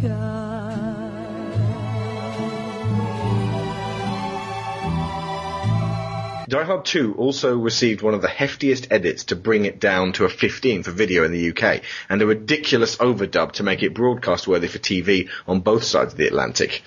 When there's this much blue language in a film, it almost seems nonsensical to have to perform such an edit. The rationale being people like Die Hard, but 3% of an audience really don't like it when people say cocksucker or motherfucker. So what you end up with are these bastard stepchildren movie edits, most akin to the garbled, backwards running gibberish of rap music radio edits of the late 90s. The cuts are extreme, and the replacement editing and feathery language is so clumsy and ridiculous that it's like we we're watching a TV station make the film for you out of Lego bricks, rather than a cinematic experience with a break for the news halfway through. And really, what's all that about? Either put it on after the news, late enough that it won't corrupt the kids, i.e. us, or don't put it on at all. You Mr. Falcons. we talked about this last week, the, the ridiculous language that they come up with in, in place of even the mildest language. Oh, actually, I was in my research for that. I was checking through, you know, TV edits, and I found one of, of, of Casino, and it was Joe Pesci and Robert De Niro. We're never going to talk about this film. Joe Pesci and Robert De Niro meeting in the desert, and then they have a very heated exchange. And I'm sitting there watching, and I'm going, it's amazing. These are both adult actors that I see swearing all the time, but they're not swearing, and they're instead using this weird florid language, like it's it's you know, that they're just skirting around the subject, and it doesn't really make them seem all that angry. It's like taking away the swearing completely sucked the emphasis out of that whole scene, and then halfway through, Joe Pesci suddenly calls him uh, a money thieving Jew or something. I'm like, whoa! Okay, so racism is fine, but you can't say ass. Or in if America, isn't it? You can't show tits. Uh, oh, I was appalled at that. You said I'm bringing heat on you? I gotta listen to people because of your lousy heat? You're ordering me out? You better get your own fighting army, pal. I didn't do anything. I mean, I didn't order you or anybody. I only told Andy Stone that you had a lot of heat on you, and that was a problem. You want me to get out of my own freaking town? Yeah, I said, let, let- the stuff blow over for a while so I can run the casino. Anything goes wrong with the casino, it's my act. It's not yours, it's my act. Uh, I don't know whether you know this or not, but you only have your lousy casino because I made that possible. I'm what counts out here, not your fancy country clubs or your fancy TV shows. And what the heck are you doing on TV anyhow? You know, I get calls from back home every single day. They think you went I'm only on TV because I gotta be able to hang around the casino. You understand that. You know that. stupid Come jerk! on. You could have had the food and beverage job without going on television. You wanted to go on TV. Yeah, I did want to go on TV. That way I have a forum. I can fight back. I'm known. People see me. They know they can't fool around with me like they could if I was an unknown. That's right. You're making a big foolish spectacle of yourself. Me, I wouldn't even be in this situation if it wasn't for you. You brought down so much stinking heat on me. I mean, every time I meet somebody here, the big question is, do I know you? Oh, sure. And Now you I want do- to blame your filthy license on me. No, is that I'm it? just, Nikki, when you asked me if you could come out here, what did I tell you? I mean, you asked me, and I knew you were going to come out no matter what I said, but what did I tell you? Do you remember what I told you? Back, do back you remember? Up, back do you up remember about what a I minute told you? Wait a minute. I asked you, when the heck did I ever ask you if I could come out here? Get this through your head, you. never- Get this through your head, you Jew money lover, you. You only exist out here because of me. Okay. And I'd like to say, why are we not doing Casino? That's a good movie. No, it's not. I don't Okay. like most Scorsese films. Casino is no exception. Ah. It's okay. We can maybe do what's a good Scorsese film? Oh no, there aren't any. Okay, so this isn't even making it into the final cut What, because I, don't- I don't want the emails. Nah, no, because I've just seen Inception, so I was like, okay, so Leo DiCaprio might be dreaming his dead wife. What? Hang on a second. I, d- Shutter Island wasn't. I mean, none of Scorsese movies that I've seen are terrible. I just really don't see why everybody loves them. I've never actually sat and gone, oh my god, that was terrible. so basically, your opinion of Martin Scorsese is my opinion of uh, Tim Burton then. Yeah, kind of. I mean, we can. I, I'm not going to force you to do any of the Tim Burton episodes. I'm but- doing the Batman one, that's for sure. Yeah, yeah. Well, to see Tim Burton for me is so black and white. It's like he does brilliant film, terrible film, brilliant film, terrible film. it's like he he takes it in turns. Like he's got this weird twin brother. It's weird because I actually, in prep, when we were talking, I know this will get chopped out, but we were talking about the, the Batman thing, Yeah. and I looked up um, Tim Burton's movies on IMDb to see which ones I liked. Mhm. Two. Two. Okay, right. Uh, Big Fish. Nope. You don't like Big Fish? Nope. Oh, okay. Um, I have no gauge of quality then. Uh, s- uh, Sweeney Todd. Nope. You don't like Sweeney Todd? There's Nightmare one. Before Christmas. Nope. He only What? produced are- that. there'll be- be- Are you allowed to like films if you don't like Scorsese and you don't like Nightmare Before Christmas? Well, I don't like think Scorsese. Um, uh, I don't like Scorsese, so between us, we're not allowed to like film. um, we make for Beetlejuice. Beetlejuice, awesome. And the other one is The Corpse Bride. Ah, I love that film. Yeah. But to okay. be fair, it's on The Nightmare Before Christmas. I haven't seen that. Oh, okay. Oh, it's, it's not like going to blow so you you- away, but it is a pleasant and funny and twisted little black tale. Making Christmas, making Christmas is so fine. It's ours this time, and won't the children be surprised? It's ours this time.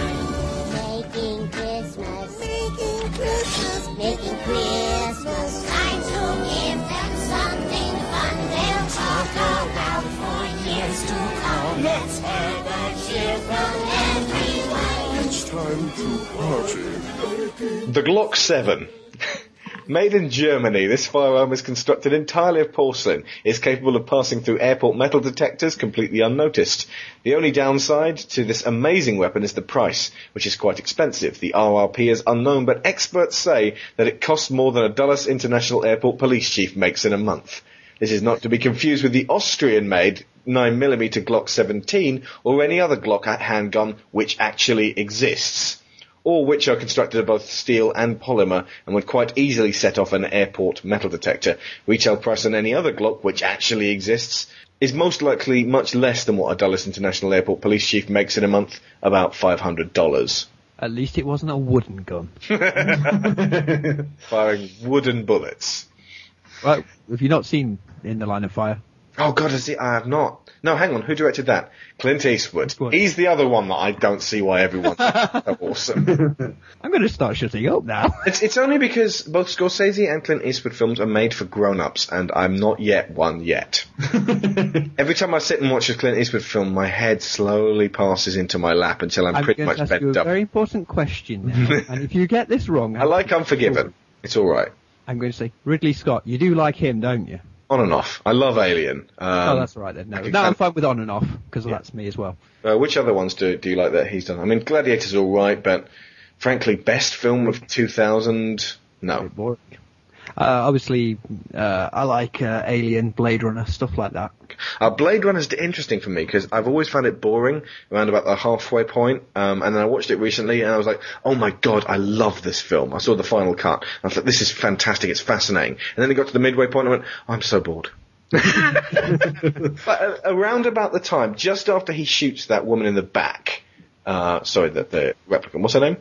I can't remember now, but yes, I know what you mean. It does have that sort of. It's- There's uh. this weird long section where he goes and he hangs out with Rachel in his apartment and she plays some piano and then he pretty much rapes her. And you're like, oh. Yeah, it's a bit weird. I mean, she's like, I don't want to kiss you. I don't want to do anything with you. He's like, no, no, it's happening, bitch. You're like, ooh, this is seedy. On the up, it could be worse. It could be Tony Scott. Oh god, you know, Tony Scott. I like Top Gun, but that's about it. Yeah, I, recently watched Unstoppable. Unstoppable?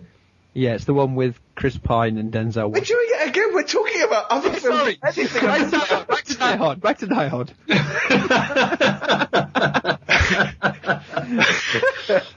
I've forgotten that we weren't talking about the film we're supposed to be talking about I again. think I might leave all of those bits in just to show how not much of a muchness this film is. this is the thing. It is a bog standard action movie, and that's it. It literally is bog standard. Standard of a bog.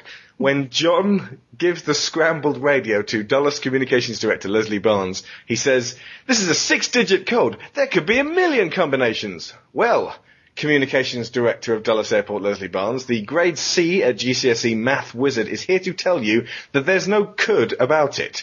Six digits means that there are precisely one million combinations if we're counting 000, which I wouldn't put it past these bozos to be using. And that probably was the code. One, two, No, no, three, no. It's four, zero, zero, one, two, three. That's amazing. That's the kind of combination an idiot would have on his luggage. Might need to change the combination on my luggage. Nice. Okay, so I'm done with Die Hard 2. Let's talk about Die Hard in video games, because we can talk about the home releases when we talk about Die Hard 3, because there is a specific thing that relates to that, especially if you're outside America. So, uh, Die Hard in video games. There was Die Hard on the NES and then the MS-DOS system.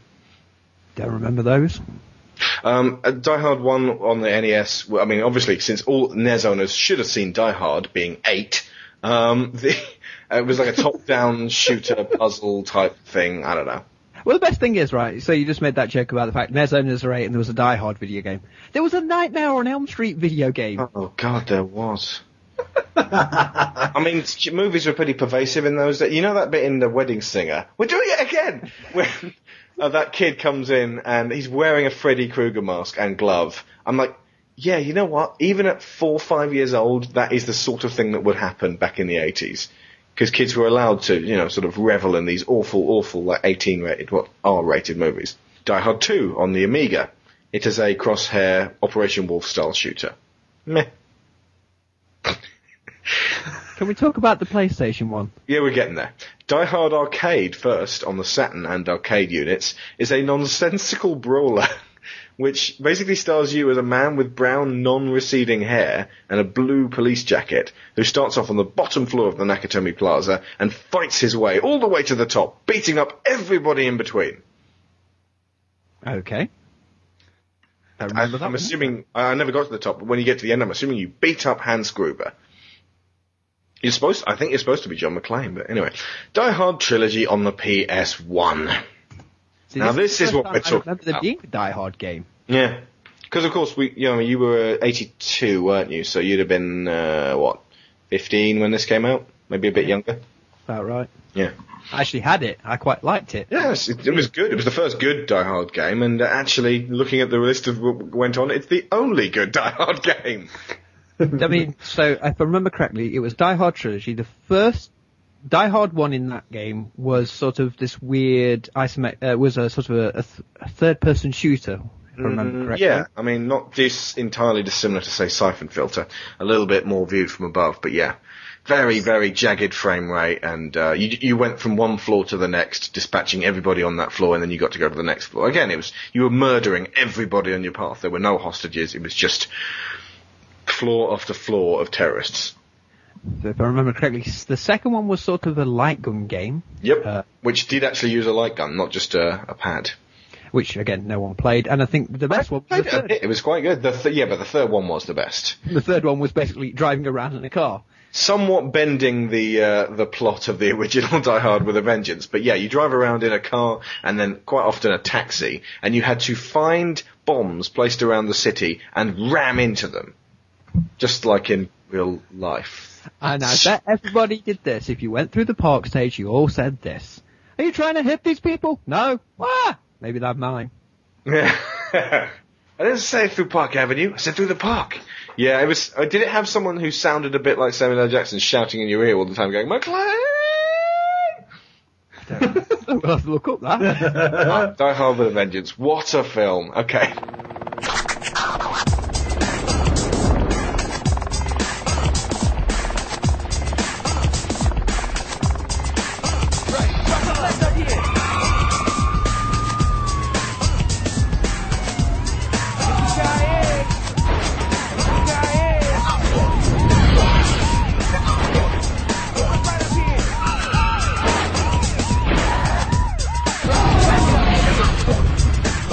Yeah, but it was great fun, and um, as a Die Hard game, it wasn't exactly accurate, but um, I mean, you know, it, it was three relatively, so- I mean, two and a half relatively solid uh, game styles.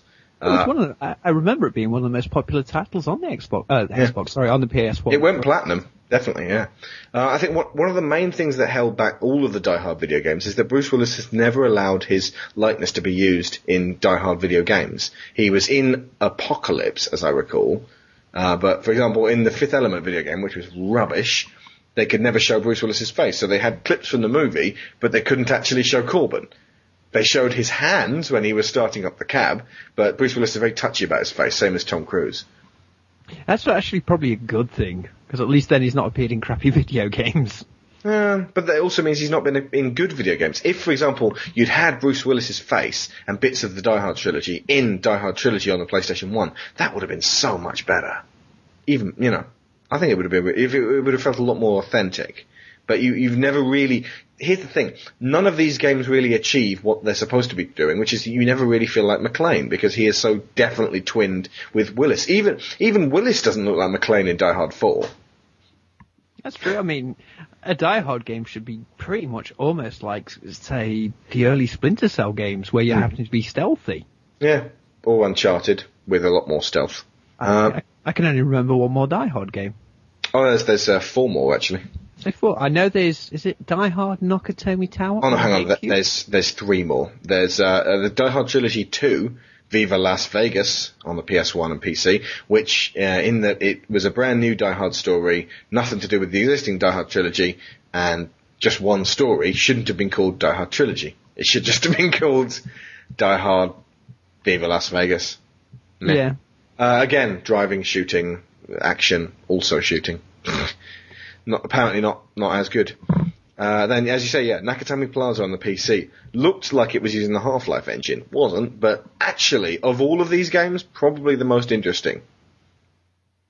It set you up in the Nakatomi Plaza. You had various. It had similar sounding music and not at all similar sounding McClane. But the guy who played Al came back and did uh, voice duties on that. It looked like a very cheap game though.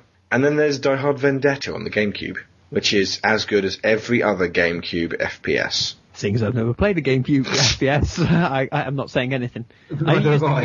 the, the, look, I only played a few games on the GameCube: the Resident Evils Hmm. and the Wing Commanders. Not the Wing Commanders, sorry, the Rogue Rogue Squadron, and Yeah. Rogue Leader. Well, at this point, if anybody was uh, saying to me, "I'm going to make a Die Hard game," I would say, "Do you have Bruce Willis's face and even better voice?" No. Well, don't bother then.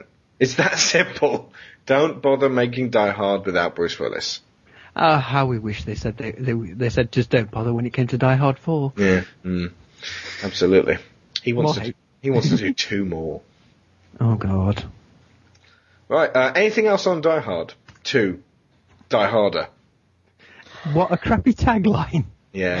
Thought they were sitting around in an office drinking coffee, going, "Oh, I don't know. We need we need to give it a, t- a subtitle. Just two is not good enough." The worst crime in this mo- movie is Did they have to call it Back to the Future Part Two, the Future Era? back, back, even backer, forward. forwarder. I don't know. It doesn't make any sense. Back to the Future Part Two, forward, back, back again.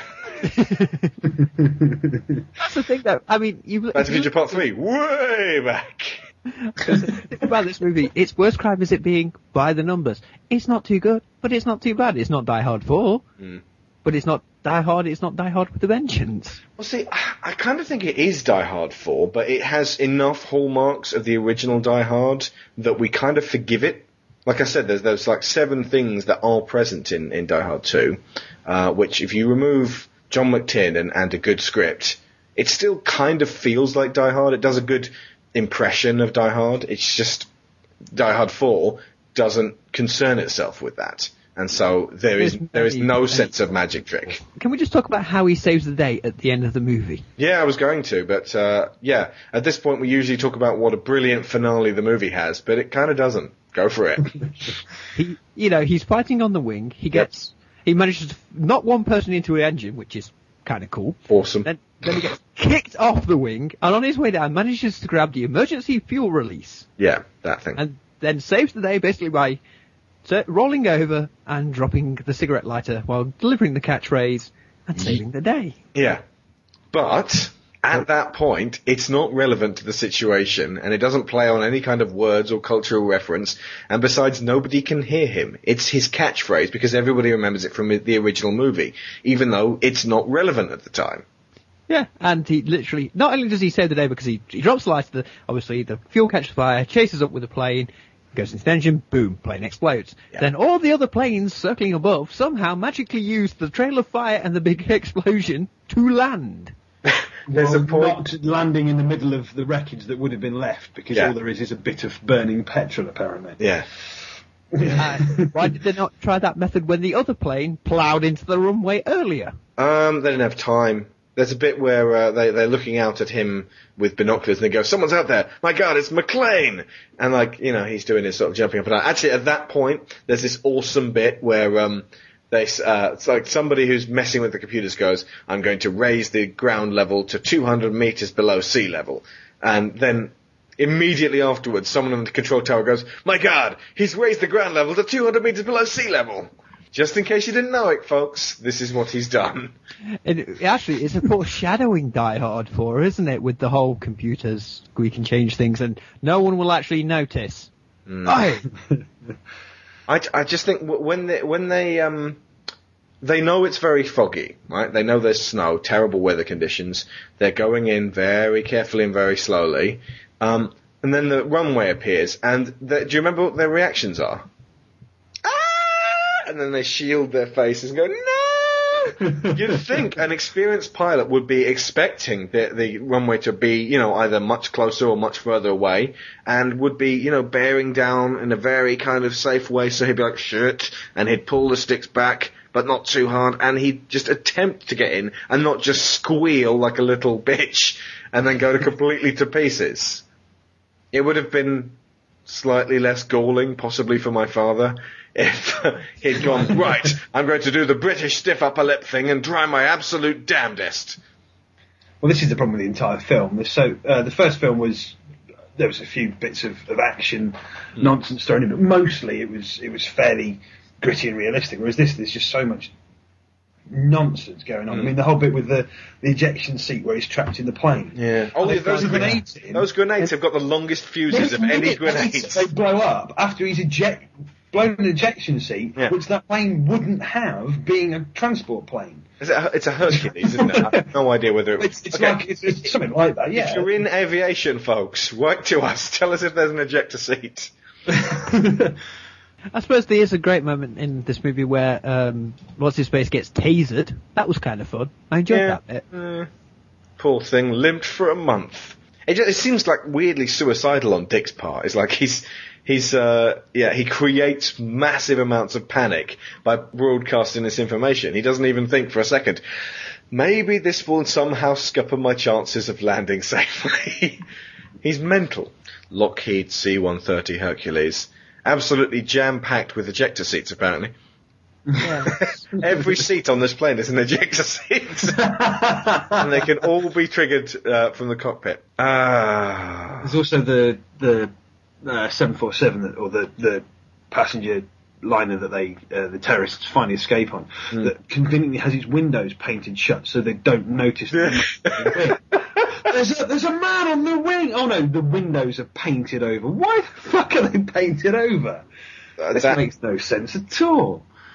But you know, it, obviously, there's just so much stuff jammed in there to try and make the film Hmm. a bit more big and a bit more. I mean, they three hundred and seventy uh, twenty thousand dollars a minute. This film was costing at one point. oh yeah. Actually, thank you for bringing in. thousand dollars a minute, Minute. every minute of every day, What a waste!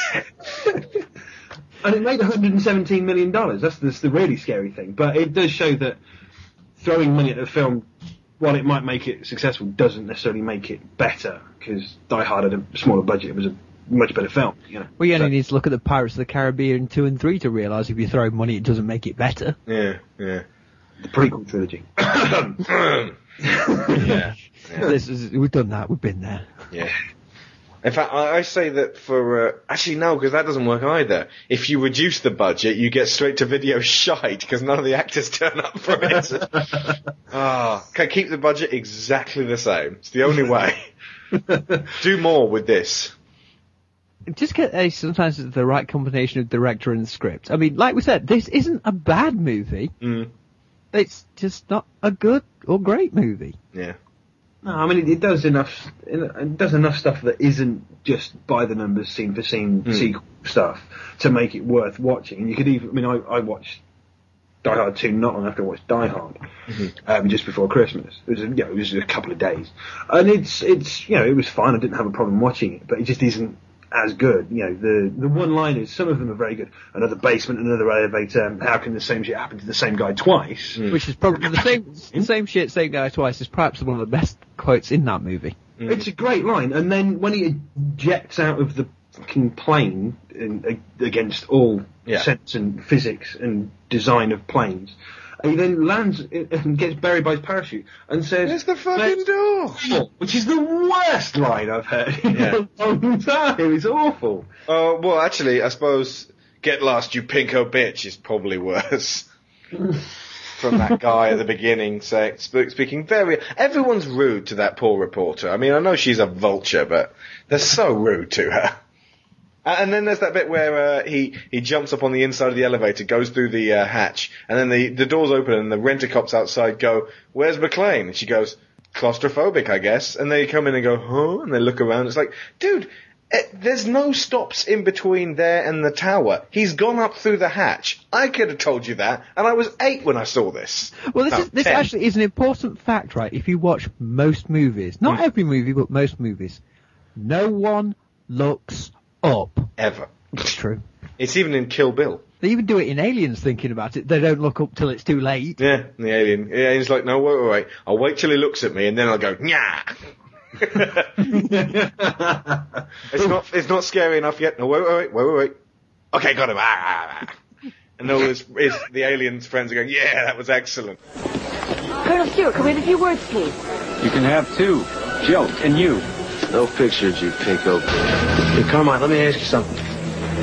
What sets off the metal detectors first? The lead in your hat or the junk in your brains? Fat freak.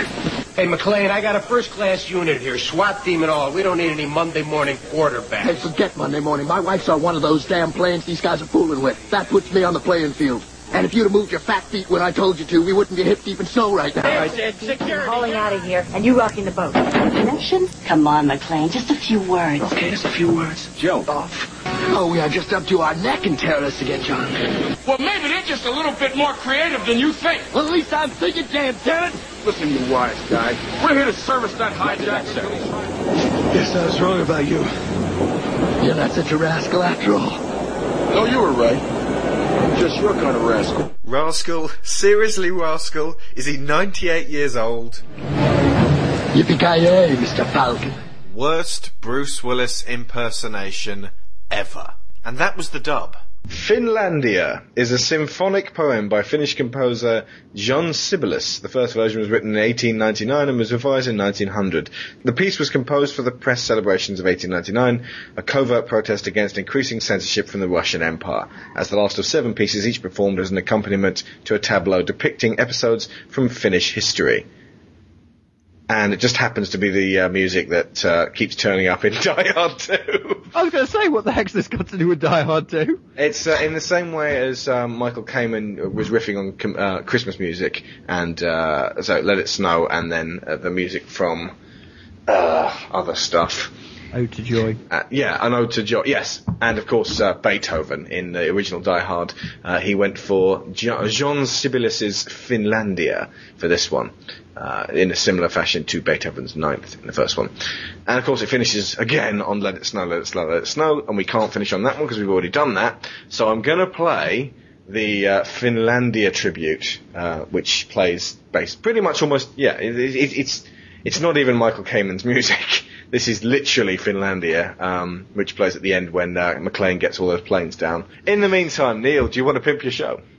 You can find me over at gameburst at gameburst.co.uk. And very good it is as well, especially your Christmas quiz. You even turned up in the outtake show, sir. Yeah, I know, and I was like, uh, oh wow, there's me with my uh, not quite able to get things right first time, and that's why I edit that shit out. we showed you up, sir. I'm sorry. Okay, right. So yeah, that's it. Die Hard two finishes, and everyone goes, nah, that was all right. Yeah. Yeah. Not too bad, not too good. It didn't really seem like the sort of movie that would get a third one, and then so when the third one came out, obviously I was a kid at the time, so uh, I w- I wasn't really massively surprised. In fact, I hadn't really even seen Die Hard until that point. So it, three was the one that got me into the Die Hard series. So, uh, and I'm really looking forward to talking about that one. Oh. Because uh, of the uh, of the two of the four films, I would buy one and three on Blu-ray. Definitely. They, they are the ones you want, indeed. We would be happy if the Die Hard wasn't a quadri, quadri, ugh, wasn't four. I call it just a quad. Sod quadrilogy. It's a made-up word. Alright. If it wasn't a quad, if it was just two movies and it was Die Hard Yeah. and Die Hard with a Vengeance. But I, I kind of like the fact that Die Hard 4 exists now because it means I'm not obligated to get the entire trilogy on Blu-ray. I can be like, eh, you know what, I'll, I'll miss this one out. Die- there you go, Die Hard 4 has a purpose after Yeah. all. It, it, it allows you to take exception to things. Same as uh, Superman 4. You're just like, you know what? It's not like a, a, a good first two films and then a bad third one. It's two of them that are worth ignoring, so fuck it. Same with the Batman films. No, you just need to buy Batman Begins and The Dark Knight, because the Um, others do not exist. I'll be buying the Alien Quad and tossing away Alien Resurrection. The only bit of work Joss Whedon should be thoroughly ashamed of. Always bring that up. Poor Joss. Hasn't he bled enough for you? No! Didn't they butcher his script anyway? I, I believe so, yeah. Fairly surely. Well, the hallmarks are there. It's a crew of, I mean, effectively, the crew of Firefly, only you don't care about or like any of them. Anyway, all that leads back to Die Hard 2, Die Hard. or Die Hard 2, we can't be buggered to talk about it. In all seriousness, folks, I will try not to do episodes in the future where we talk about a film that we just can't. I mean, for example, here's the thing: Predator Two. Are we going to talk about it? yes, because I actually like that one. Okay. I actually prefer that one to the first one. What the fuck? Okay, to be continued, folks. After we've smacked Neil in the head. He's perfectly entitled to his opinion, but I, I do need to call the folks at Bedlam because I think we may have a mentalist on our hands. Don't you mean awesome? It was a wrong opinion, except that one, which is. Cool. I, I like, I did like Predator 2. I mean, it was, it was. I mean, yeah, I like it too, Wasn't but it's it's kind of like Die Hard 2 in that it's sort of just there. Yeah, but it's not. Predator's awesome. I mean, The scorpion is ready. Do you know what I think happens? Shit happens. Want some candy? Ah, great film, Predator 2. anyway, Die Hard 2, Die Hard. Directed by Renny Harlin. This is Finlandia. I've been Alex Shaw. I've been Neil Taylor. and I've been Matt Ramsey. And thank you again for coming on, Matt. It's uh, it's great to have you on. Actually, this uh, you you- you lend an air of class to us. Otherwise, just bumbling podcast. It's just going through the motions. And uh, that's it. Happy trails.